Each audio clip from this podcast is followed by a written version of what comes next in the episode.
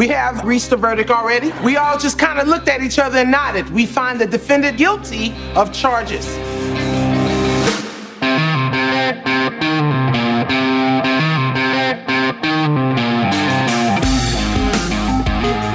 Weight 105? Yeah, in your bra.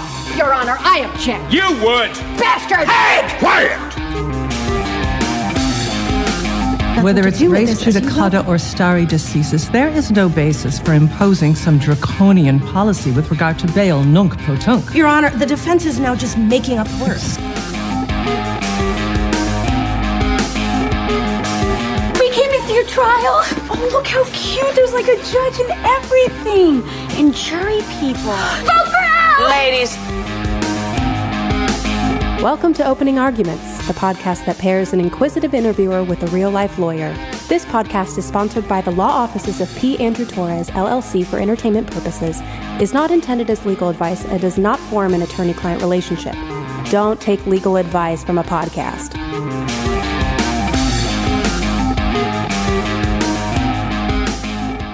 Hello and welcome to Opening Arguments. This is episode 204. I'm your host, Thomas Smith. That over there is Andrew Torres. Andrew, are you uh, exhausted and out of breath from all the laps you've been doing around the office? Uh, it, it- the Andrew was right victory laps. Yeah, I've got. I've been making the uh, the Richard Nixon V for victory uh, sign, and um, yeah, no, we uh, we Yeah, did, we need to did, what, reappropriate that. minutes yesterday. yeah, right. I did it first. Nixon stole it from opening arguments. Let's take back the V for victory sign.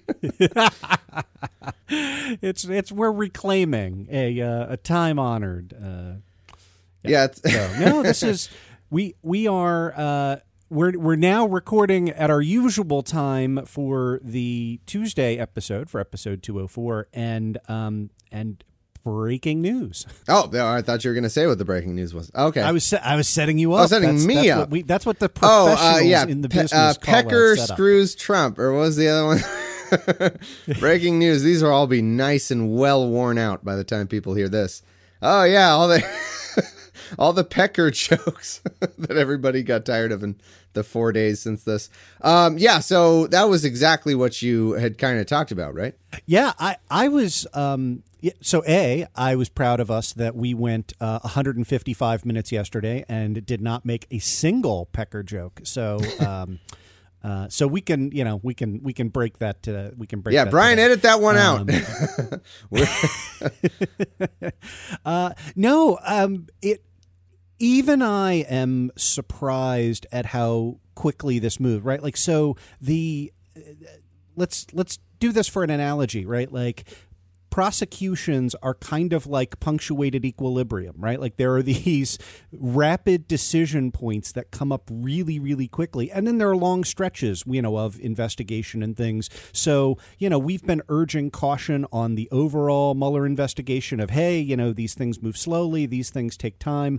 Um, we, this is the flip side of that, right? Yesterday, we told you that um, the allegations in the Cohen information regarding David Pecker uh, serving essentially as the lookout for Donald Trump uh, as CEO of the National Enquirer. That um, that Pecker was the guy who found out about Stormy Daniels and put Michael Cohen in touch with Stormy Daniels' lawyer, uh, which is not something we knew before. Um, the that led me to say uh, I think you know one of our takeaways was uh, what was Watch Pecker, right? Like that's coming up next, and um, and today, I mean, ten minutes prior to this record, uh, we got uh, the breaking news that Pecker has been offered immunity. I have not seen the terms of his immunity deal. Um, I'm going to continue to scour and look for it while we get on a special guest. Uh, but um, but my instant take on this, I, I said this on the uh, OA uh, Twitter feed. Um, this is the opposite of Michael Cohen, right? Like we spent a fair amount of time saying that Cohen didn't get much of a deal yesterday, and uh, and that seems to indicate that the prosecutors felt like they had an awful lot of leverage uh, over Cohen. Um, I read this the exact opposite. To to be out there with somebody who is characterized as having the level of involvement that that that Pecker has uh, in the Cohen information, and to immediately offer him immunity um, strongly suggests that he has something or things that the Mueller team desperately wants, and wow. um, and that's good news for us. Wow. Yeah. No. Uh, sorry. No pecker jokes. Not making pecker jokes. Okay. Uh, yeah, and you know we're gonna get Randall Eliason on here. I'm I'm excited to talk to him again as always. And uh, we we you know I I also have to announce this is equally important as all the Pecker news that uh, he wasn't around for TTTBE. You know this was kind of an impromptu thing, so you know I, I just had to do that by myself. Now the real reason is I just don't want to be embarrassed by somebody on TTTBE. So that's the real reason he wasn't there for the the question. No. Um, I uh, I want to ask you before uh, Randall joins us. I think that uh, question that I, I wonder if you could tackle real quick is the um uh, what's his name? Who's the asshole? Oh, okay, is the Ben Shapiro who actually isn't really a Trump support. To be fair, you know, as right. much as I don't like him, he's at least not a Trump guy, really. Uh, although he's a, a, horrible conservative, so I don't I don't know why he's not. But but anyway, he put up the kind of the defense uh, and and said, "I'm surprised Trump isn't using the simple defense of I pay porn stars all the time. I have a history of paying women money for, for whatever. So therefore." This was a not a campaign expenditure. It's just a personal thing that I always pay and I have an established his- history of it. And to the point where even uh, Jake Tapper like retweeted. Like people seem to be finding that plausible. My intuition would be that once you're a candidate for the presidency, you don't get, you know, it doesn't mean you get to just continue paying whatever to whomever for no reason because we have campaign finance laws. Is that how it works or how does that work? How do you find that defense? Yeah, I, I, I think you're right. Let, let me take a step back and say uh, it, it part of how you can tell that this is a big deal is you see the administration, its sycophants, and other folks on the right. And I, I agree with you that, that, that Ben Shapiro doesn't fall into those first two categories.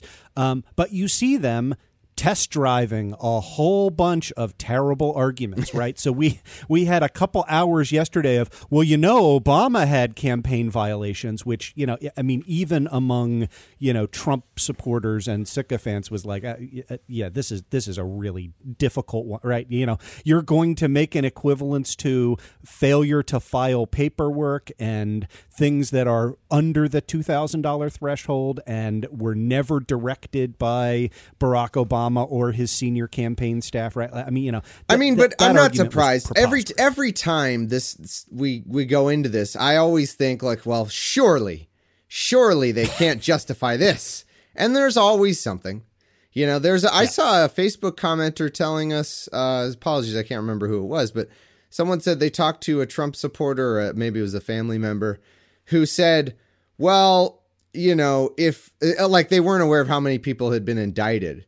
And then they said, well, if if Obama had been president during this kind of atmosphere with the same, you know, people and the the doing all this investigation, he would have had even more people in his campaign and administration indicted because he had even worse people. So their their feeling is like no matter what it is, there's always a way to make it okay somehow. It's it's incredible. It's I guess we should have known, but there's always a way for for a lot of people. You know, the theory that like it's not the Trump administration. It's actually just the investigative environment in 2018 or something, and Obama would have been just as caught up in the fake rigged witch hunt or something. It's just it's unreal. Uh, yeah, I, I don't I, I, I don't even know how to how to engage with that to, to be honest. I mean, you know, look, look th- there certainly is, right? I mean, we've decried kind of the the the shirts and skins environment even while saying it's important to go out and, and vote for Blanche Boxman, right? Like that is uh, uh that's a well, she has a hell of a platform. Is, well, yeah. she has a D after her name. Yeah, so, exactly. um, yeah, and and look, like that's right. So in a way, I get that we are reinforcing that that dichotomy and I'm aware of that and and and you know you've seen you know you and I have have uh, have struggled with that uh, on the show um so now yeah, but me- that's not so- really a dichotomy. I'll I'll defend forever that Democrats should be are better. We're, the world and the country is better if Democrats are in power. And furthermore, if this Trump supporter I just mentioned, if their thing was like, well, yeah, he's horrible, but I still want Republicans in power. That's not like hypocritical, really, per se. Like if Yeah. they just if their worldview is that whatever these Republicans are doing is better for everybody, you know, I obviously it's still embarrassingly stupid to be saying that Obama would have had just as many people, uh, you know, indicted. But I that's not you know like I don't I I I don't blame Republicans for being Republicans. Yeah. In, in more than Democrats, you know what I mean. I don't know if I'm, that point made sense, but no, I, I, I get Yeah. it. I mean, I, I will. I, I default to this is what I say to Trump supporters who, you know, when I've made a crack about Fox News and then they'll say, oh, you know, MSNBC. And, and I'll stop and I'll, and I'll say, you know, I want you to go back and look at the content, right? Because I'm an MSNBC viewer, right? I watched Rachel Maddow and Chris Hayes and, and, you know, Keith Olbermann back then, right? Like the, the way in which MSNBC covered Obama was uh, uh, obviously, you know, on their opinion shows from the left, uh, but in a great many ways was critical of Obama from the left, right? And I have no doubt that if Hillary Clinton were president, uh, yes, MSNBC's opinion coverage of her would be more favorable than it is of Trump because it's a left-leaning political commentary network but but there's a substantive difference between covering something from a left-wing slant and being a propaganda organ Yeah. right meeting coordinating with the white Well, house here I'll tell you. like I'll when- tell you the difference. when- Tucker Yeah. Carlson Yeah. gets on and talks about his white nationalist talking points, like a white genocide in South Africa, and then the president tweets it. That's the that. That's is that? Did I get it right? TTTB question. and let's go through more of that right there is uh, msnbc does not have a consistent pattern of putting up democrats convicted of crimes with r's after their names right msnbc does not have a consistent pattern of when news hostile to the president break you know to a democratic president breaking them saying hey look like we're going to cover it's our 17 part series on you Yeah, know, those new jokes. snow Those jokes mufflers are, in are- alaska Are, everywhere. One of my favorite ones I saw was like Fox. You know, all the different MSNBC on. You know, Trump uh, conspirators indicted, and then Fox was. Are giraffes tall horses? I, it's it is look and and and and I do I mean, we don't have a whole lot of Trump listeners but we have some and and I would challenge them right like you want I, I think there is a difference between political slant and independence right Yeah. I believe you, you want to prove to me otherwise I'm listening uh I believe MSNBC and certainly CNN, right? I mean, you know, Yeah. you could do a content analysis. CNN is, if it is left of center, right? CNN keeps having friggin' Dershowitz on. Like, yeah, they're Yeah, no. See, CNN is, uh, it, uh, you know, you want to say they're left of center. They're maybe a forty-five if they are, they, and and on many days they are a fifty-five. Right? That there is, uh, uh, you would have a hard argument on a content basis that you know CNN is liberal, unless you know your Overton window and anything to the left of ninety is is liberal. um, but but but in, but crucially, they are independent. They are not coordinating with candidates to get out certain messages, right? It, uh, anyway, so now let's go all the way back to Shapiro, so I can finally Yeah. answer your question.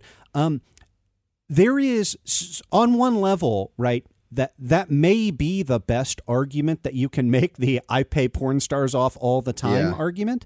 Um, but but remember that for purposes of the campaign finance law, the threshold is did you know you were receiving a thing of value? And we've talked with Beth Kingsley, we've been through the election laws. Thing of value is defined incredibly broadly. It absolutely includes killing hostile stories.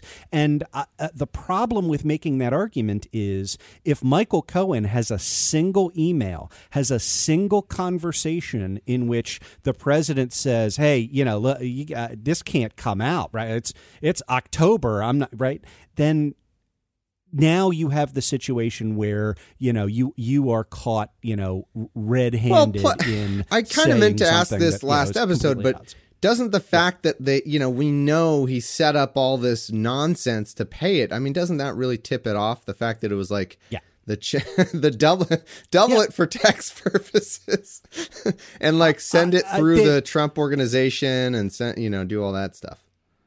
Yeah, through through the Trump Charitable Trust. Yeah. Um. So, like, at at, at some point, our tax dollars paid. I was, I was just, going to make a, a bad joke, but to be fair, the first charitable activity that the Trump charity has ever done is paying poor, poor porn stars who had to have sex with Donald Trump. I, I- feel like that is maybe a legitimate. I- can we get Brian to play like some Sarah McLachlan music in the background You know, for just for just pennies a day? Yeah. You too can make a difference in the lives. it's like the, the ac- they poor women. accidentally did something that was actually kind of charitable. That everybody's like, oh, okay. Yeah, yeah, right.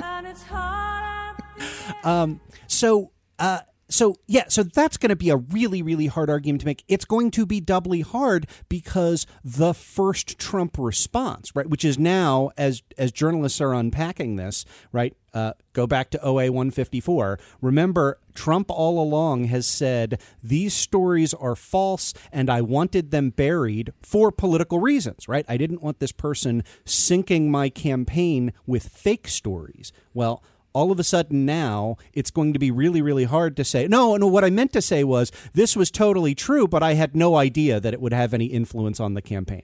That that's you know that's going to be a challenging argument to make. And and as you point out right this is the the election law statutes are specific intent statutes. They require scienter. they require you to know that what you're doing is a crime and to do it anyway. And um and it's hard to prove scienter but it's not impossible right? Prosecutors do that kind of stuff all the time. And while they can't put your brain you know on trial what they can do is they can show your conduct and let a jury infer uh, the intent from the conduct and describe i mean this is just describing a recurring payment.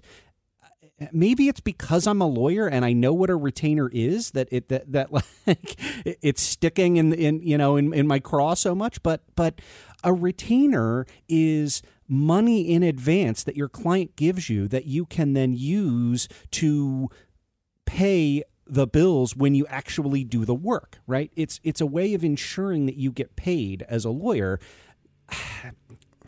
Well, as you said, I was actually recurring- surprised to yeah. learn, as we've covered a few times, that there's really, really strict rules around retainers, right? Yes, yes.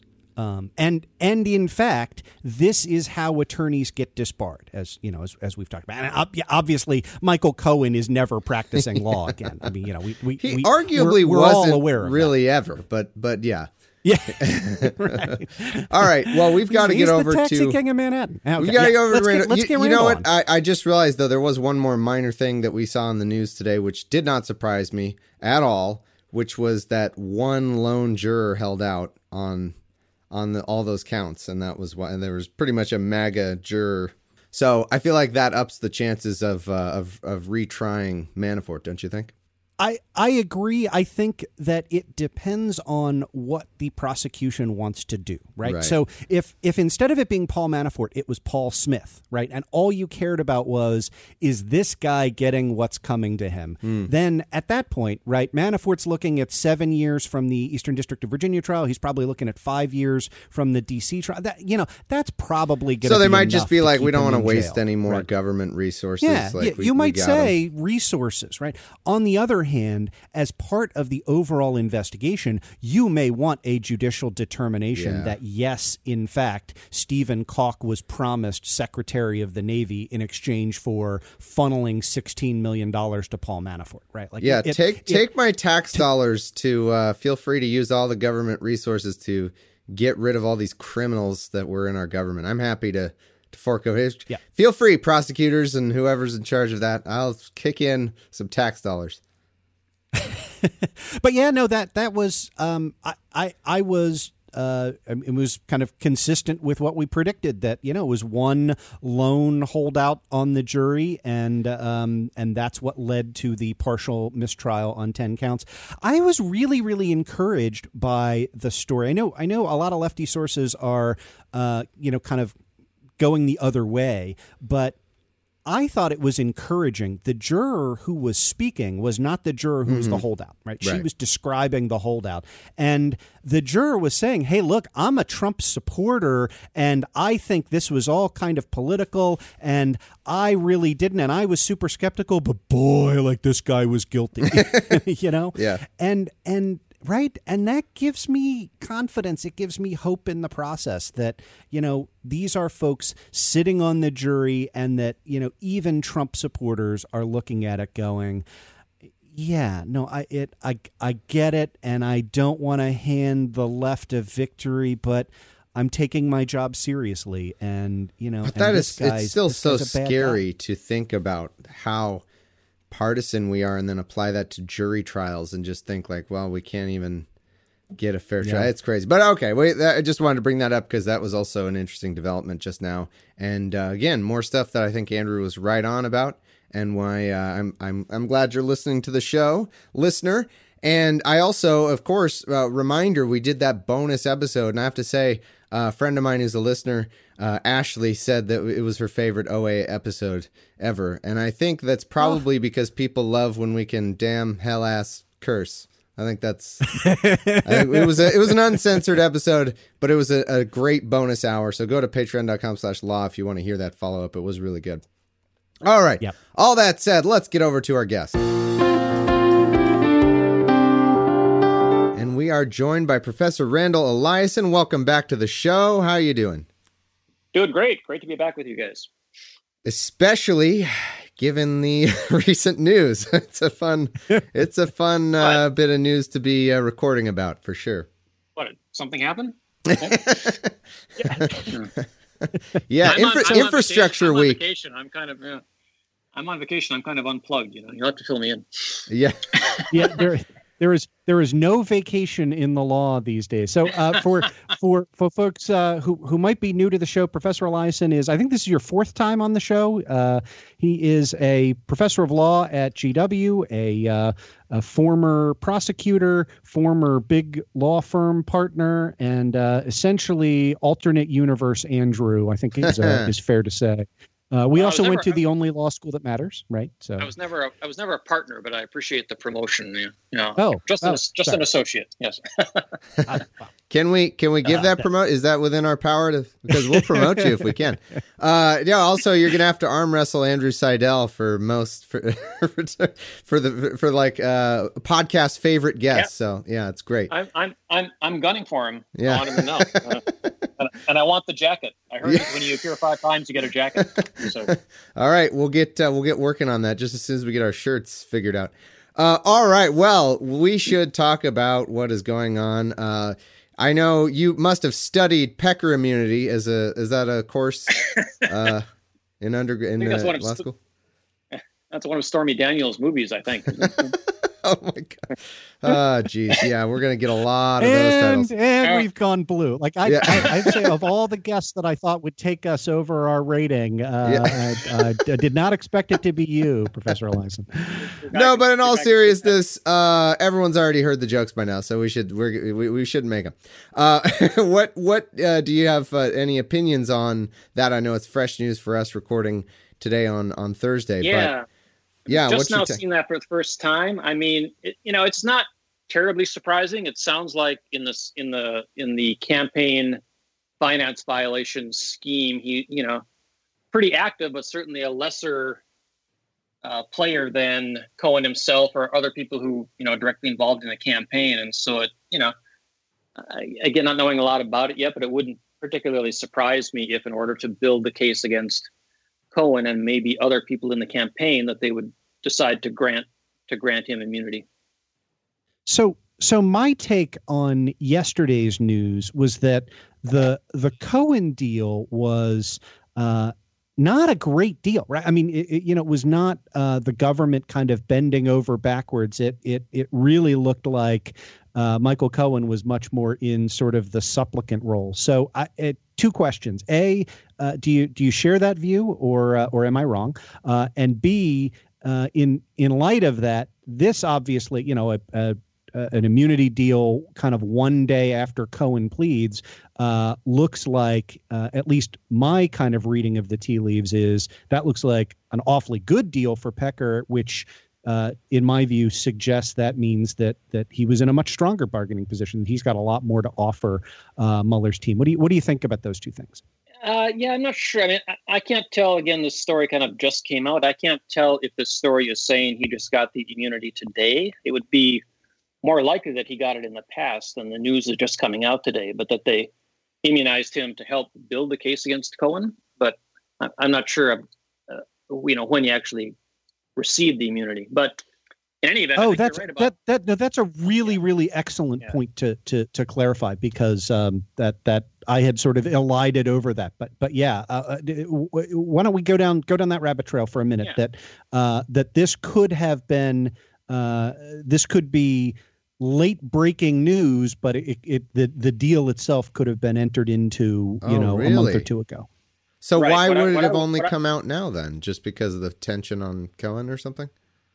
some the lawyer for Pecker just leaked it now or something, you know. Okay. Uh, but but uh, the more logical, the more common progression of what I would expect seeing this news is that he would receive immunity in sometime in the past, a few weeks or a month ago, and and that allowed the prosecutors to get his testimony, which allowed them to help build the case against Cohen. So the the news may just be coming out now that he got immunity, but I would guess maybe that happened a few weeks back. Interesting. Yeah. So we, yeah, no, that. that that makes a lot of sense, and that may then suggest that uh, that Pecker has right that he's given what he's given. Yeah. Yeah. Either yeah. in the grand jury or just uh, just in informal meetings with the prosecutors. Um, now, getting back to your your point about Cohen's plea, I think you're right. You know, when you one thing that kind of strikes you when you look at that plea agreement is the government really doesn't give up a lot. I mean, they, they promise in exchange for the plea that we won't prosecute you for anything else in relation to these specific crimes, you know, the, the tax crimes and the campaign finance violations. But he's not getting any other kind of assurances about other possible charges, whether, you know, it's Russian collusion or, you know, obstruction of justice or anything else that might end up that he's involved in. Um, so it seemed like it seems like the government had a lot of leverage over him and and still does, uh, you know, potentially to encourage him to cooperate in possibly other charges or other investigations. Yeah, yeah, that uh, that was my read as well, and and obviously. Yeah. You know, Lanny Davis has been, you know, sort of uh, fulsome in the media in saying my client intends to uh, fully cooperate and would not accept a pardon from that criminal Donald Trump. I mean, it it you know right. it uh, it definitely looked like you know sort of the the the supplicant uh, posed to me. So, uh, yeah. well, that's that's great. Sorry, sorry for springing uh, uh, the uh, the Pecker news on you right away, but um, oh. uh, I, I, I think that was incredibly incredibly useful to to get out, and we will just need to see as it develops if this mm-hmm. is he has still more or uh, this is you know in the ordinary course uh, the leaking today, but the but the deal was was struck uh, a couple weeks ago as as prologue to uh, getting the information going. Um, you you right. had mentioned the the grand jury. Do you know if a grand jury was ever impaneled for Cohen? No, I don't know for certain. I guess. Yeah. I mean, that would yeah, be. I don't. I don't know either. That's why I asked. So. That would be the ordinary course, but I don't know. Hey, listeners, did you know that 66% of men lose their hair by age 35? Wait a minute. Looks at calendar. Uh oh. Coming up on that soon. Well, if you're noticing a bald spot, if you're noticing a receding hairline, anything like that, it turns out there's actually something you can do about it. So the question is why are so many men doing nothing or turning to weird solutions when there's actual medicine and science that can help you? If hair loss is something you're worried about, there is a solution. You can go to forhims.com. It's a one stop shop for hair loss, skincare, and sexual wellness products for men. And I want to emphasize because this is very important to me, being a skeptical person. This is connecting you with real doctors and medical grade solutions to treat things like hair loss. This is absolutely not snake oil or woo or anything like that. These are prescription solutions that are doctor recommended. And the best thing about forhims.com is they save you that visit to the doctor. No waiting room, none of that. Saves you time. All you have to do is answer a few quick questions. The doctor will review it and they can actually prescribe you medication. Whatever products you order are shipped directly to your door. There's more good news because if you order now, our listeners will get a trial month of Hims for just $5 today, right now while supplies last. See the website for full details. This would cost you hundreds if you went to the doctor or pharmacy. Go to forhims.com slash OA. That's F-O-R-H-I-M-S dot com slash OA to take advantage of this deal and to actually do something if this is something you're worried about. That's forhims.com slash OA. Hey everyone, I need to tell you about one of our sponsors.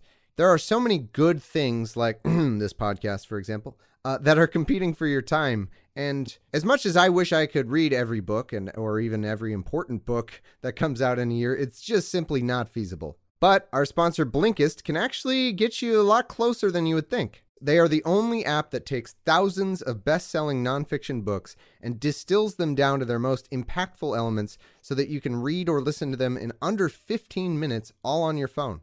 With Blinkist, you will expand your knowledge and learn more in just 15 minutes than you can in almost any other way. Plus, you can listen anywhere. When I think back to the books I've read over the course of my life, or even in the past few years, I don't know that I could do much better than distilling it into 15 minutes. Even though I read the whole thing, I can't remember that much. And a lot of it is kind of superfluous stuff that you don't need, depending on what book you're reading. And secondly, here's where I'm going to recommend a book. If there's a certain type of book, like, say, hmm, rehashes of the 2016 election, I've read a wide range of those. And I kind of don't need to read another one, but there might be one that comes out where it's like, ah, I do want to read that, but I'm going to hear a lot of things I've already heard. Blinkist is perfect for this because you can just get the key insights. So, as an example, I think Fire and Fury by Michael Wolff is a perfect book to use Blinkist for. You know, he's got a lot of stuff in there that you don't really need to know, but he also had some really interesting insights that everybody was talking about. Hop on Blinkist and just get a quick 15 minute distillation and know everything you need to know to be able to talk intelligently about the book. My favorite time to listen to Blinkist is while I'm doing chores. I love like dishes or yard work. I love being able to, to, to listen and learn at the same time. It's really fun. And the Blinkist library is massive. They have all these timeless classics or they've got current bestsellers. Here's some examples. You've got The Miracle Morning, Thinking Fast and Slow, uh, The Power of Habit, The Four Hour Work Week. They've got a lot of those great self help books that help you organize and, and get more out of your time. The ultimate way of doing that is using Blinkist to, to read those so you get even more out of your time. And they are constantly adding more titles that are just the best of whatever the genre is. So you're always getting the most powerful ideas in a made for mobile format. 5 million people are using Blinkist to expand their minds 15 minutes at a time. You should get started today. Right now, for a limited time, Blinkist has a special offer just for our audience. Go to Blinkist.com slash OA to start your seven-day free trial. That's Blinkist, spelled B-L-I-N-K-I-S-T dot com slash OA for opening arguments to start your free seven-day trial, and you can cancel at any time. So try it out risk-free seven day free trial, blinkist.com slash OA. All right. Well, with that uh, unsolicited pecker that uh, Andrew sent you, uh, we can now uh, move on to. to another another thing we want to ask about. All right, so inquiring minds want to know uh, what is a perjury trap, and does is it a realistic thing for uh, a, a realistic excuse for Trump to to not talk to the uh, Mueller investigation? People. Yeah, yeah. Um, so two two things. First, there is such a thing as a perjury trap, um, and second, this is not one. Okay. um, so, I mean, per- perjury trap is a real thing, but it's actually a type of prosecutorial misconduct. It's a, it's uh, it's a claim that the prosecutor brought you back or brought you into the grand jury not for any kind of legitimate investigative reason, but solely to try to trick you into some kind of inconsistent statement or, or, trip you up somehow so they could then charge you with perjury. So an example might be, you know, say I'm doing a corruption investigation of some politician and, and after six months or a year of investigating, I decide I can't really make any of the corruption charges. But I'm going to subpoena him back to the grand jury again and confront him with a bunch of the same documents again, hoping that I can get him to make some inconsistent statement or trip him up somehow and catch him in, in an inconsistency, and then I can charge him with perjury. You know, so I'm inviting him back just for that reason to try to come up with a perjury charge because I got nothing else. Um, so, that's, so that's, let, let, I, yeah, yeah, yeah. Let me let me dig down on that just just a little bit. Um, it it sounds like that's that inquiry is kind of entirely going on in the head of the prosecutor. So if you were, you know, uh, uh, switch switch sides of the table for for a second, you are the white collar criminal defense attorney in this case. How would you go about proving that, right? Like, how would you show that, you know, no, the the prosecution really had the the the prosecutors really brought me here pretextually. Um, but how would you go about showing a perjury trap? Yeah, yeah, pretty tough. I mean, circumstantial evidence, the way we prove a lot of questions of intent in white collar cases. You know, you're kind of flipping the mm-hmm. tables this time and, and using, you know, all the surrounding circumstances you could pull together to demonstrate there was no legitimate investigative reason for for them to call me back for this testimony. And then when you couple that with the nature of the charges, you know, try to argue, look, this is a, some kind of a trivial inconsistency or something that they've that they've caught me in, and that just bolsters my claim that really what was going on here was an abuse of the process. So I mean, you really are it's a defense where you're really mm-hmm. attacking mm-hmm. the prosecutor. It's a claim of prosecutorial misconduct um, that the prosecutor is abusing their powers to try to get you on perjury because they can't get you on anything else. That's not at all okay. what's going on. That's not at all what's going on here with Trump. Yeah. but, yeah. Before before we hit Trump, let's um let's take a couple of uh, uh, uh, swipes at uh, at our friends uh, on the left side of the aisle.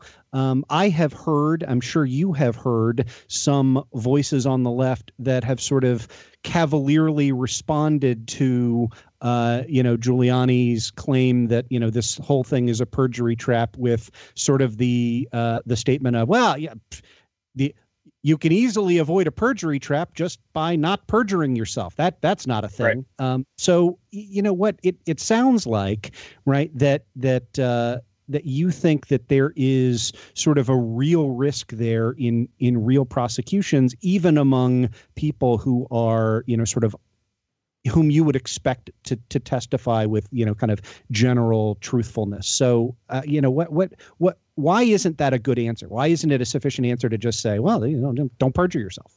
Yeah, I mean, it, it's a little, it's a little too simple. Um, so, I mean, perjury trap is a real thing. It's not a common thing, and as a defense, you know, it very rarely succeeds. Although defendants try to raise it fairly often.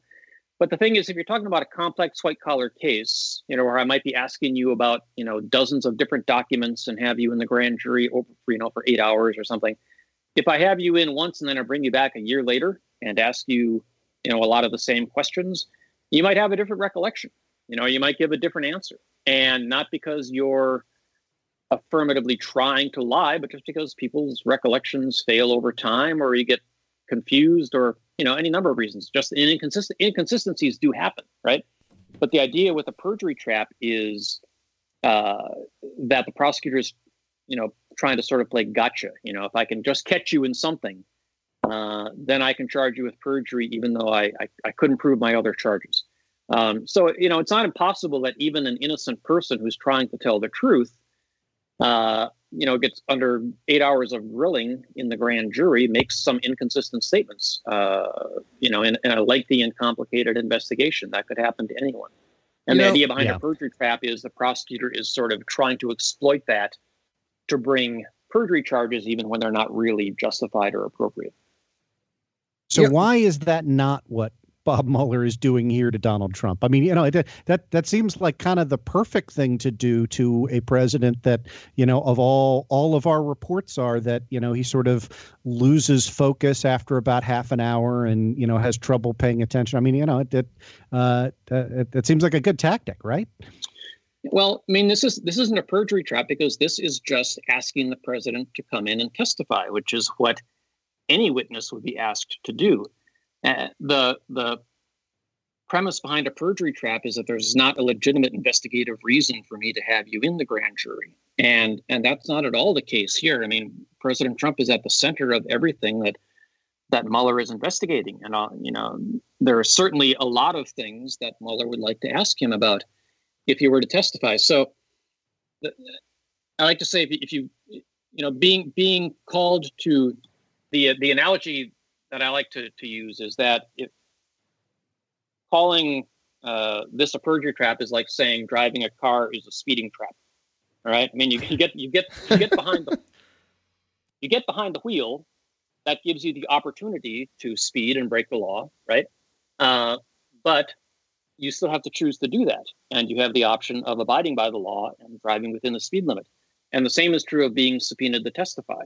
Um, you it gives you the opportunity to commit perjury, but that doesn't make it a perjury trap. You know, you still have to choose to lie. Um, and say if, if this is a perjury trap, then any witness who's ever subpoenaed to testify anywhere could say it's a perjury trap because there's no, you know, prior statements by the president, no prior testimony by the president, no suggestion that they are trying to get him in to answer questions you know, not for some legitimate investigative reason, but solely to try to trick him into you know, catching him in some kind of inconsistency. So I understand why the president's lawyers would be, you know, very concerned that he might lie. you know, but but that doesn't make it a perjury trap, right?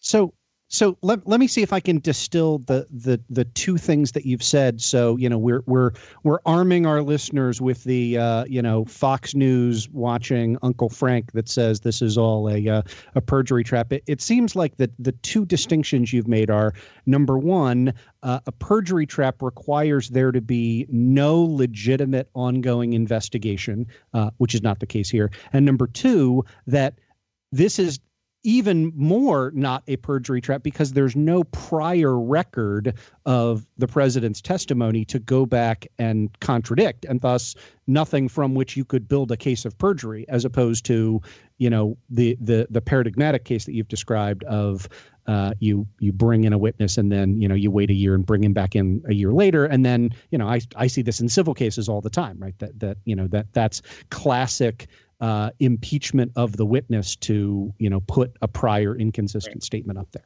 Is that a, is that a fair yeah. summary?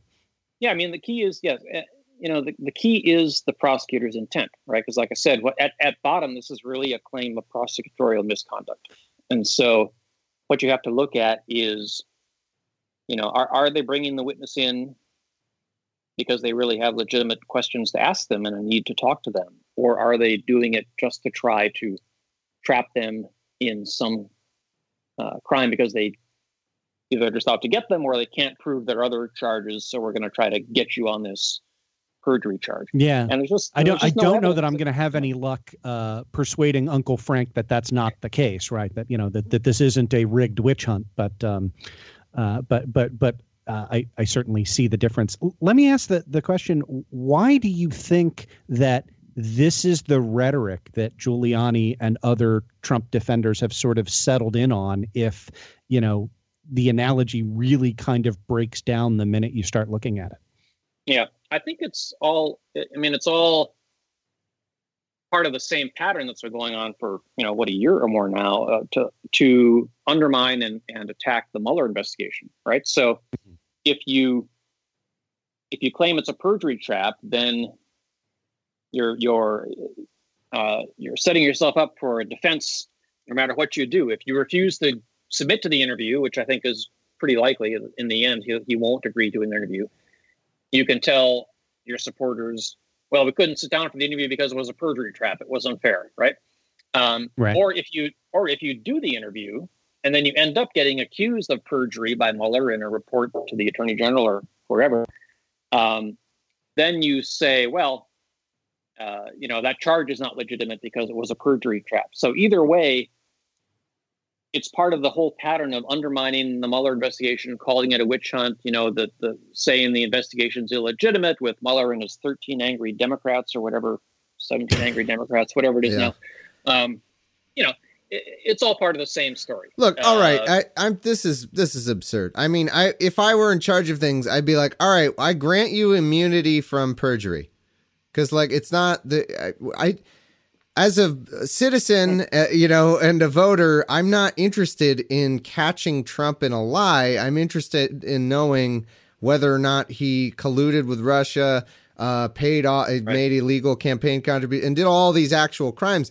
I, you know, like I don't care, you know, if if what happened as a result of this investigation and the interview or whatever with him is all when it's all said and done, we've got a charge of perjury. I'd actually be pretty disappointed and and honestly yeah. not even care that much about you know it'd be kind of like Clinton where if it was just an inconsistent statement it's like well I guess there wasn't really that much there. Yeah, but the problem with that is I mean, if, if you grant someone immunity from perjury, then then you're really undermining the entire fact finding process of the justice system, right? I mean, the entire the, the reason perjury is a crime is that the only reason we can investigate anything is that we have the force of you know putting people under oath and questioning them and expecting them to answer truthfully. And I don't know if you immunize you know the president for perjury and then put him in the grand jury, what are you going to get? You know, you're telling him go ahead and lie, lie, lie as much as you want. There's no consequences. Um, that's not really way a real uh, effective way to find out what the truth was, right? To, to put someone in and tell them up front, uh, you can lie all you want, and and there'll be no consequences. That's just not going to work. Uh, there, there haven't there haven't been so far, but yeah. Um, well, so uh, so a couple things uh, come come to mind here, and and obviously I I want to get to the the terminal question of you know put you pretend that you're Alan Dershowitz and you know you get hired and you get to make the call. Um, obviously I I I have a sense of where you would go, but I I want to get your opinion on that. But um, before we do, I want to detour a little bit. Um, Thomas kind of raised the natural comparison, uh, let me give voice to that uh, other sort of conservative talking point, which is uh, the you know what aboutism, right? And it is look, uh, we've already established the precedent for this. It was absolutely a perjury trap when we did it to Bill Clinton. Uh, he shouldn't have been in there. Shouldn't have had to talk about the Monica Lewinsky matter at all. He was under oath, and you know men lie about sex. Everybody lies about sex, and uh, and that was all they had. And uh, and that's that's the same thing here this is, um, you know, don't don't look too hard at the details. But uh, yeah. uh, so I guess I would spin that out and say, you know, first, um, it, would you apply the, the the phrase perjury trap to the way in which uh, the Lewinsky testimony was elicited from Bill Clinton? Let's start there. Yeah, I don't think so. I mean, I don't. I you know he he may have lied, but I still don't think it was a trap. I mean, yeah, there were there, there's potential arguments that a lot of the questioning was irrelevant. You know that it, you know in the Paula Jones lawsuit, he shouldn't have been allowed to be questioned about you know the affair with Monica Lewinsky and things like that. But the solution to that is, I think, you know, your lawyer objects and you say we're not going to answer that question, and you take it to the judge or whatever. You know, object on relevance grounds, things like that. The the solution is not to lie about it. Um, so I think there's a di- there's a distinction between saying maybe some of the questioning was unfair um, and, and saying it was a perjury trap, right? And I think, and there yeah. are other ways, and there are other ways to respond to unfair questioning. Uh, the solution is not to lie about it. Um, and the other distinction, of course, is that those were pretty tangential points in a civil lawsuit that had nothing to do with, you know, governing the country or uh, conspiring with our enemies or rigging the election or anything like that. I mean, in terms of just the substance, there's no, there's really there's no comparison at all, right? So yeah, um, yeah. No, I I, yeah. I agree with that, and I and I think I mean you've the the way you put it is is I think what I would say, which is that I, I think some exuberant commentators on the left, you know, did us no favors 20 years ago in their characterization of, you know, the uh, uh, of of how President Clinton testified in connection with the uh, the Paula Jones lawsuit. But um, uh, but but I, I agree with you. I would not use that phrase to describe what happened in that case either. And and you know, no. and obviously. I mean, it's yeah, not the we, case that every time somebody lies that it was because it was a perjury trap. I mean, sometimes people just sometimes people just choose to commit perjury. You know. Right. right. Yeah. Right. Yeah, I agree with that. So, um, so yeah, then let's let's go to the uh, to the ultimate question, right? You uh, for um, I mean, uh, obviously for very good reasons because you're an excellent lawyer. Uh, but uh, Donald Trump calls you up uh, when this interview is over and uh, and brings you on to the team. Um, I'm I'm my advice would be to get get the retainer up front. Uh, Yeah. But uh, you know, brings brings you in. Well, but you, get, to that great deal where you can tell them, "Hey, double it for tax purposes." That's a cool thing. Yeah, you know, um, somebody pointed out uh, uh, on the OA uh, uh, Twitter account that that that that grossing up that, that that the reason for grossing up for tax purposes is because you're hiding that payment as income, right? And so Cohen is going to have to pay taxes on it, right? If it were if you were legitimately declaring it as a reimbursement, then you know you would just pay him directly and it would be you know i expended this on behalf of my client? You know i do that on behalf of my clients all the time um, and so that was the purpose behind the doubling it was so that uh, cohen's take home would actually be the amount that he put out. So it shows you know an additional level of of uh, of malicious intent there. It shows that they knew that they were mischaracterizing repayment as as income. Um, so I, it, I recognize that's a rabbit trail, but Thomas and I were we we- Yeah, we I'm still making yesterday. jokes from the idea that if you're paying a vendor, you double it for tax. It doesn't make any sense the way they're they're doing it. Of course, if it's you know like a reimbursement for illegal services, then sure. right, right, Right. Uh, so, Uh, anyway, I, I, think, I didn't uh, mean to rabbit trail us, but you're you're probably not surprised by that. Yeah. So that I think gets us to the the terminal question, right? You represent Donald J. Trump. You get to call the shots. Uh, would you allow your client to testify before the Mueller investigation? No. Um, I don't think.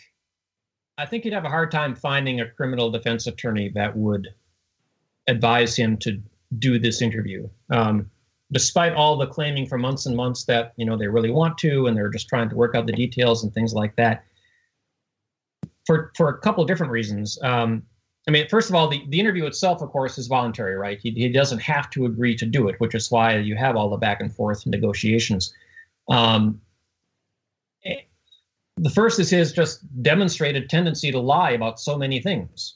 And I mean, there's really not much dispute about that. And so you'd have to be really concerned if you're his lawyer that if he goes into this interview, he's likely going to lie about something. And it's not because it's a perjury trap, it's just because that's what he does. And if he lies to the investigators, whether or not he's under oath, that's a whole separate crime. Um, if he refuses to do the interview, you know, that's not good politically, but at least it's not creating additional crimes, you know, that now he might be, be subject to, uh, whether in a report from Mueller or impeachment inquiries or whatever. Um, and the second thing is you have no idea what Mueller knows, right? So you can't send the president into this interview and and you know with him thinking that maybe he can you know put one over on Mueller or or shade the truth on some of these details. I mean, Mueller knows way more than any of the rest of us know, and uh, he's going to know if the president is not telling the truth. And so it's incredibly dangerous ground for the president, assuming you think he has something to hide, uh, and knowing that he has a tendency to lie about things. Um, there's very little upside to that interview, and a whole lot of downside as a strictly criminal matter. Now, politically, of course, I mean, you would hope. I mean, he's not just any client, he's the president of the United States. He should cooperate with any criminal investigation that's being run by his Justice Department. And that's the history with other presidents. And so politically, there's a whole different set of questions, I think. Um, and, you, and you'd want to say, yes, of course, you should cooperate and go do the interview. But strictly as a criminal defense lawyer, and I think this has been pretty much the universal opinion of his lawyers, is that sitting down for a voluntary interview with somebody like Mueller is a really dangerous and bad idea. So, so let me ask about the tension between those two things. Is uh, assume for a moment that uh, alternate universe Donald Trump, uh, you are his lawyer. You have those same two considerations, but now uh, we're going to pretend that the first one isn't a problem. That that this alternate universe Donald Trump is somebody you know uh, has a reputation for honest, truthful, forthright answers. You believe him, uh, and you don't think he's going to go in and intend to lie. Um, would would would that change the calculus? Would you it would would this hypothetical client be somebody that you would say, yeah, no, go go in and and talk to the prosecutor, even knowing the uh, the the the kind of perjury trap risks that you began the segment by discussing, right? That you know, folks' memory, you know, may not match up with the documents that that Mueller has. That you know, there there there may be the potential for honest inconsistencies. Um, would that would that tip the balance, or would you still say no? That that second factor is still uh, overwhelming. Well, then the biggest consideration becomes sort of what's your client's status and what's your assessment of how likely he is to have engaged in some kind of criminal activity. Because, of course, the perjury is only one thing that can happen, right? He can go in and testify truthfully and make truthful statements that end up implicating him in crimes other than perjury. You know, whether it's a conspiracy to with the Russians or obstruction of justice or whatever. So even if you think he's going to tell the truth, there's a real risk to the interview if you think that, in fact, he has a risk of criminal exposure. And by going in and talking to the prosecutors and telling the truth, he's going to end up giving them additional evidence or incriminating himself in some other criminal activity. And so I think, even if in that alternate universe where we have the truth telling uh, President Trump, given what we know uh, and about his you know status in the investigation, uh, it would still be a, a, very high risk maneuver to send him in there and possibly, even with truthful statements, give Mueller additional evidence of, of conduct you think that uh, that he might have engaged in. So is it fair to say then that just based on the public deliberation on the record from Donald Trump's attorneys, which, you know, have included, right? I mean, you know, John Dowd has a, you know, 90 year career as, as a prominent attorney, right? Like these are, uh, he, he, he is not only, has not only surrounded himself with Rudy Giuliani and Jay Sekulow, right? There have been some good lawyers as, as part of the team. Um, is it is it fair to conclude from the public deliberation that the public deliberation is a concession that those lawyers think their client has potential criminal exposure? Well, I don't know if we can go quite that far. I mean, you know, lawyers tend to be pretty cautious, right? Um, I think what really? we, not not not on this show. yeah, yeah, the Giuliani especially very. I think you can say at a minimum that that you know their judgment is that there's considerable risk, right? Whether yeah. it's uh, whether it's of uh, incriminating himself in some other activity or committing a fresh crime of false statements or perjury. Uh, you know, there's a lot of potential downside, and like I said, very little upside criminally. I mean, you know, in a typical criminal case, I mean, again, you know, this is the president, not just any client, but in a typical criminal case, uh, someone at the center of a big investigation like this, it would be pretty unusual to have them voluntarily come in and talk to the prosecutors. You know, mm-hmm. they're, they're going to politely decline, and if you subpoena them, they're going to take the fifth. Um, and so it's not like it's that surprising objectively. it's just that we're dealing with the president and, and, and all these other unusual circumstances. But I think if you took that out of the equation and just looked at this as a regular criminal matter, I think like I said, you'd have a hard time finding a criminal defense attorney that would tell him to go do this interview. All right. Well, I uh, I think that's that's super helpful. I think that's going to uh, help our listeners really parse through this whole perjury trap nonsense. And uh, I, I, wanted to get you on to make that really concise. You wrote a fantastic article in the Washington Post, uh, which uh, which we'll link in the show notes. Uh, we'll link your blog as well. Anything else you want to plug before we get to the last segment? Well, if you're interested in the perjury trap discussion, that that bit on NPR is is pretty helpful too. I think. The okay. I think you I think you referred to that earlier on Twitter. Um, there was a story on NPR about perjury traps. Yep. We will we will go ahead and, and link that. Um, I I would I would love. We are hitting uh, the limits of our time together, sadly. Um, but uh, so I want to have you back on. Uh, that'll that'll get you closer to jacket status uh, right. to talk about reporters' privilege. Uh, but but uh, but let's tease that with. Um, I I want to make the counter argument to you uh, which is uh, you have testified before Congress against the Free Flow of Information Act. Um, you have uh, been been very public in saying that uh, you don't think a federal reporter's privilege is necessary, and that it might be uh, it might allow journalists to shield criminal conduct, as happened in the Balco investigation.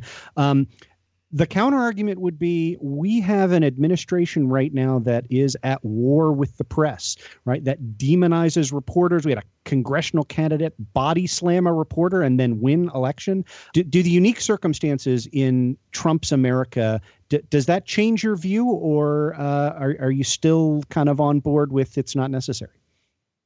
I think it affects it uh, definitely. I mean, one thing that was always the case in the past was that DOJ had these voluntary and still has these voluntary, you know, guidelines about when they will and won't subpoena a reporter, and you could pretty much rely on the Department of Justice to abide by those. And as a result, you know, actual subpoenas of reporters were extremely rare, which was part of my argument that this is kind of a, a solution in search of a problem for something that that very rarely actually happens.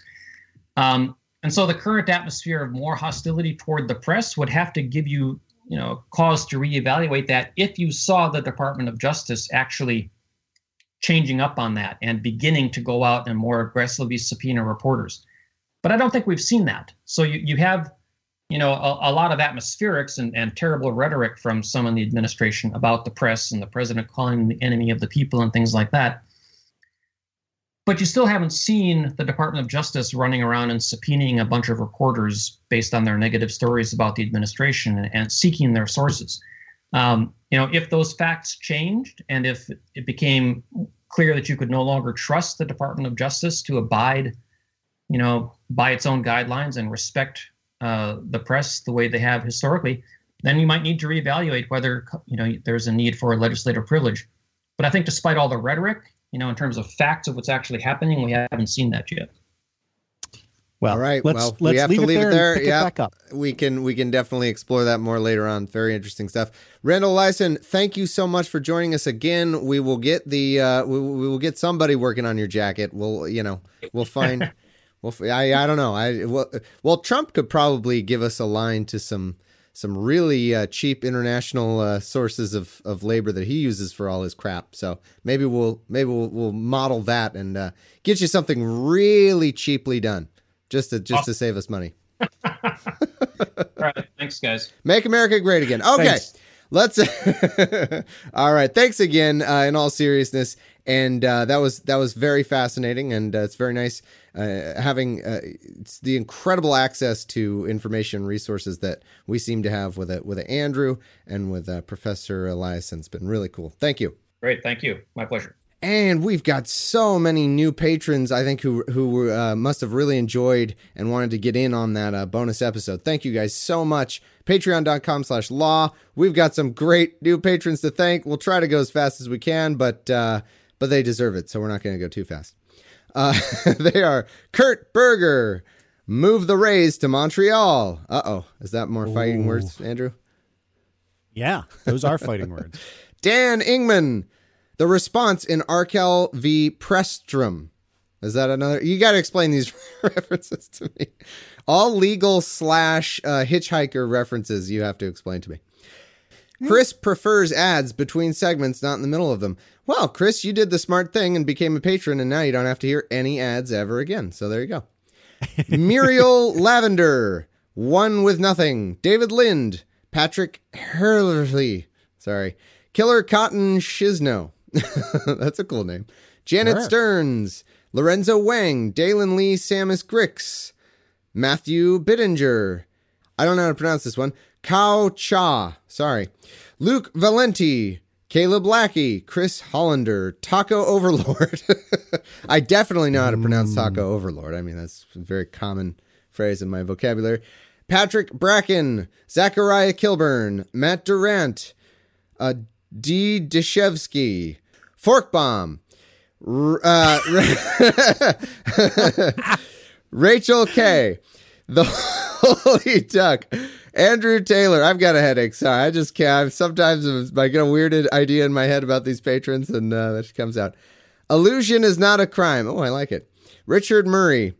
Give America mesothelioma again. John Higley. Chris Hoare. We will look back on this and ask how. No, I hope so. Yeah. Simon Benny, Steve Smith, Josh, Dom Lane, Emil Home, Ben Abbott, Tarn Somerville Fletcher, Kent Bierneth, Peter, Tim Ibbotson, Samtron 6000, Vote Hindsight 2020, Rowan Willis, and Douglas Yenser. Thank you guys so much.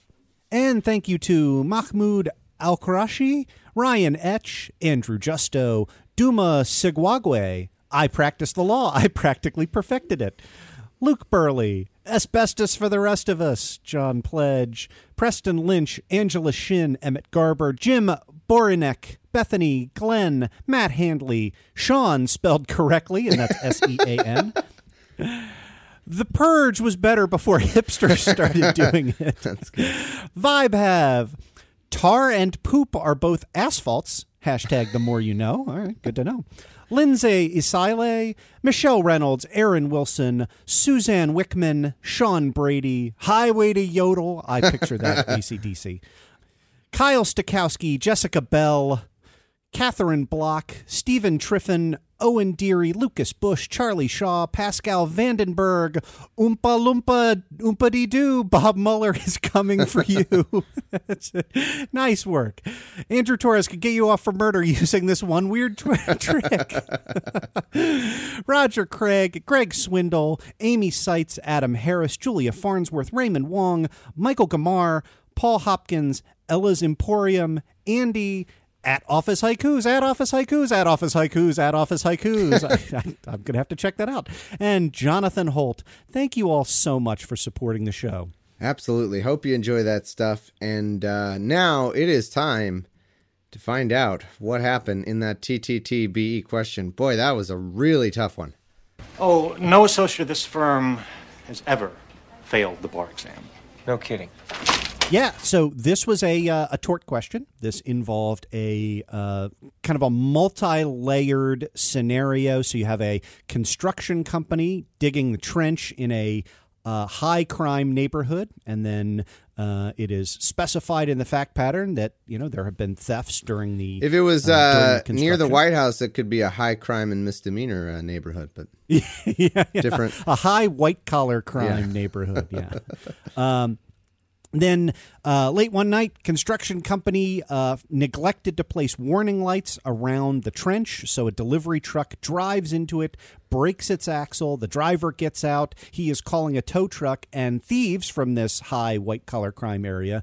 Uh, Come out and break into the back of the truck, steal $350,000 worth of goods.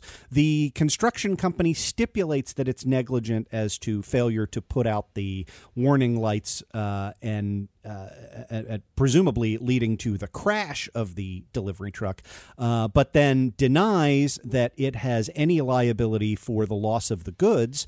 Um, and so then the parties file cross motions for summary judgment. And uh, you, Thomas, you, you you kind of puzzled through this, right? A cross motion just means both sides Yeah. say uh, we don't need to go to trial. Uh, we have all of the information that we have. There are no disputed material facts, and we want judgment as a matter of law on this issue. Right. the issue, right, that this is testing is the issue of foreseeability in torts, right? So our answers were A, deny both motions, which means you go to trial, Yeah. because there is evidence to support a finding that the construction company should have realized that its negligence could create an opportunity for a third party to commit a crime. And then the other answers were all some version of granting one of the parties' motions for summary judgment. So B was grant the construction company's motion because no one could have foreseen that the failure to place warning lights could result in the loss of a cargo of valuable goods. Um, that was the first answer you eliminated. I will tell you that is a good elimination.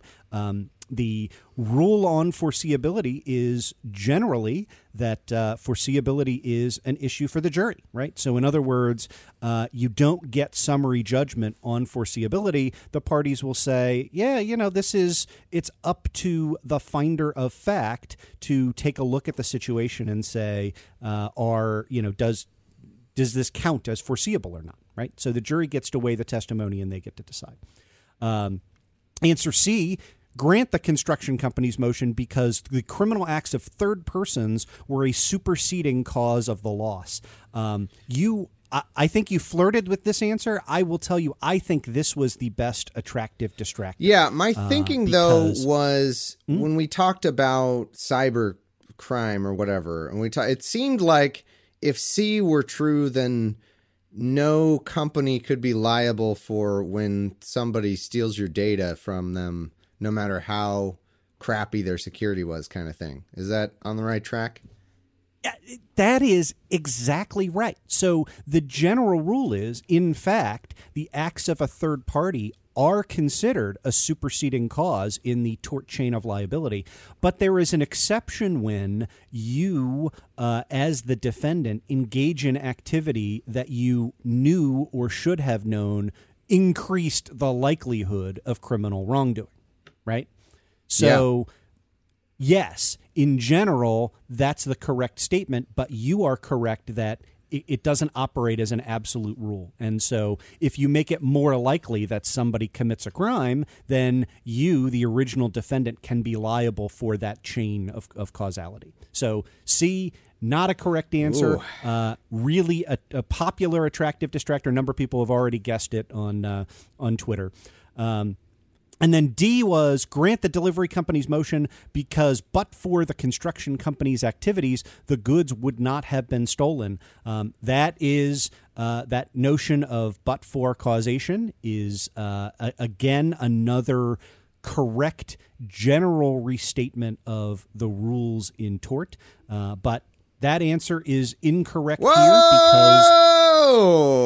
Yep.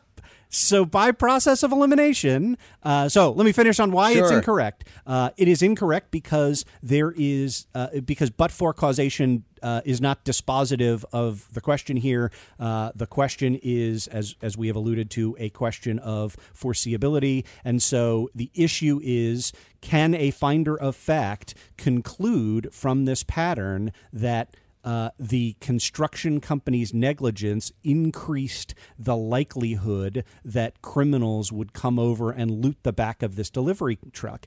And that makes A the correct answer. So wow. you got it correct. Um, it it this is uh, incredible. It, the the reason and and and I was I, oh I was biting down hard on my tongue. Yeah. while you were puzzling through because you you were like I really like A. It seems right, but what is it? You know what what are the cross motions for some reason? Yeah, it's it so really, funny because like means- sometimes after we record, like an hour later, my brain because this it's so much as a non lawyer to try to process, and I was like, you know, I guess that does kind of make sense because if you're denying both motions, then you're you you are having to kind of go to trial or whatever. And, you know, and, and, it ended up making a weird kind of sense to me. So, but man, that I am still pretty lucky to have got this right. I'm I'm yeah, on a tear right now. This is crazy.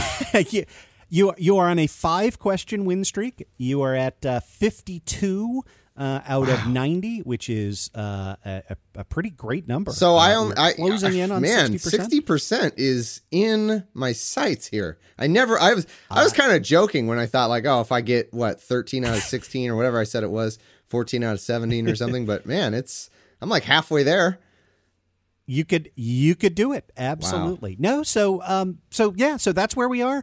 Uh this is a an issue of foreseeability where a court would very likely say um the the pattern of p- previous crimes in the neighborhood we're not going to grant summary judgment on that. We're not going to say yeah. as a matter of law that definitely meant that it was foreseeable that somebody could come by and loot the the back of the truck. On the other hand we're going to let the parties we're going to let the plaintiff put on evidence of that right? And then we're going to let the jury make up their minds. And and in listening to testimony say okay do we you know, do we think that there is a sufficient case here that the negligent activity increased the risk in a foreseeable way that somebody would steal the goods and not just obviously it is foreseeable, right? You would grant the reason that they have the stipulation uh, in in mm-hmm. the predicate of the question is uh, you would grant a motion on summary judgment in favor of the plaintiff on driving off the road, right? Like right. failure to put up the lights over a trench.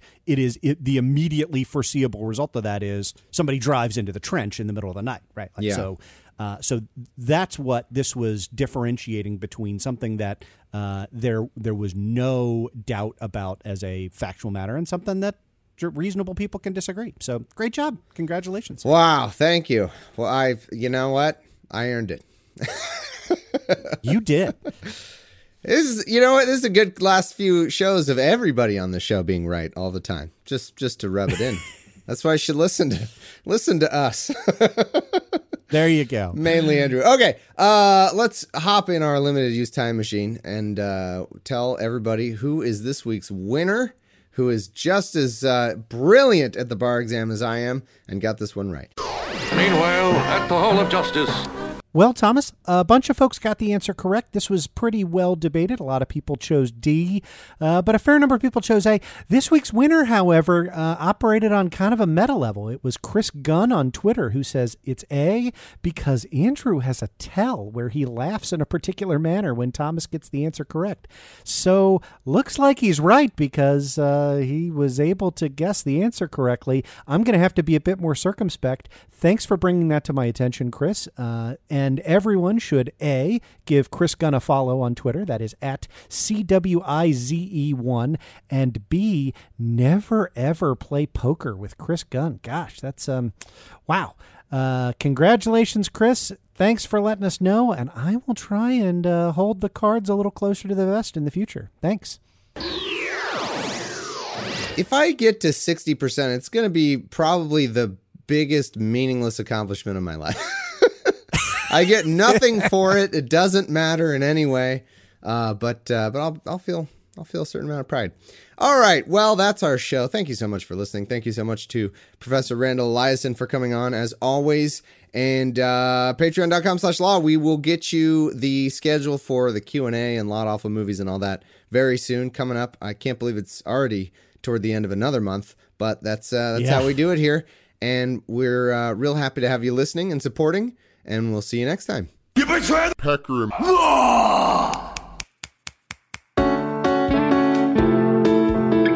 This has been Opening Arguments with Andrew and Thomas. If you love the show and want to support future episodes, please visit our Patreon page at patreon.com slash law. If you can't support us financially, it'd be a big help if you could leave us a five-star review on iTunes, Stitcher, or whatever podcast delivery vehicle you use. And be sure to tell all your friends about us. For questions, suggestions, and complaints, email us at openarguments at gmail.com. The show notes and links are on our website at www.openargs.com. Be sure to like our page on Facebook and follow us on Twitter at openargs. Until next time.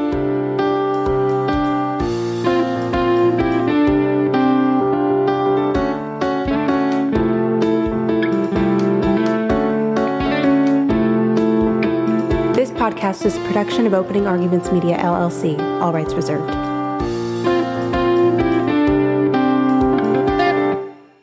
Opening Arguments is produced with the help of our editor, Brian Ziegenhagen, production assistant Natalie Newell, and our unofficial researcher, Magpie. A special thanks to the moderators of the Opening Arguments Facebook community, Natalie, Alicia Cook, Eric Brewer, and Emily Waters. And also thanks to Thomas Smith, who wrote and produced all of the amazing music you hear, which is used with his permission. Sorry for springing uh, the pecker leak on you right away, but. Join us today during the Jeep Celebration event. Right now, get 20% below MSRP for an average of 15178 under MSRP on the purchase of a 2023 Jeep Grand Cherokee Overland 4xE or Summit 4xE.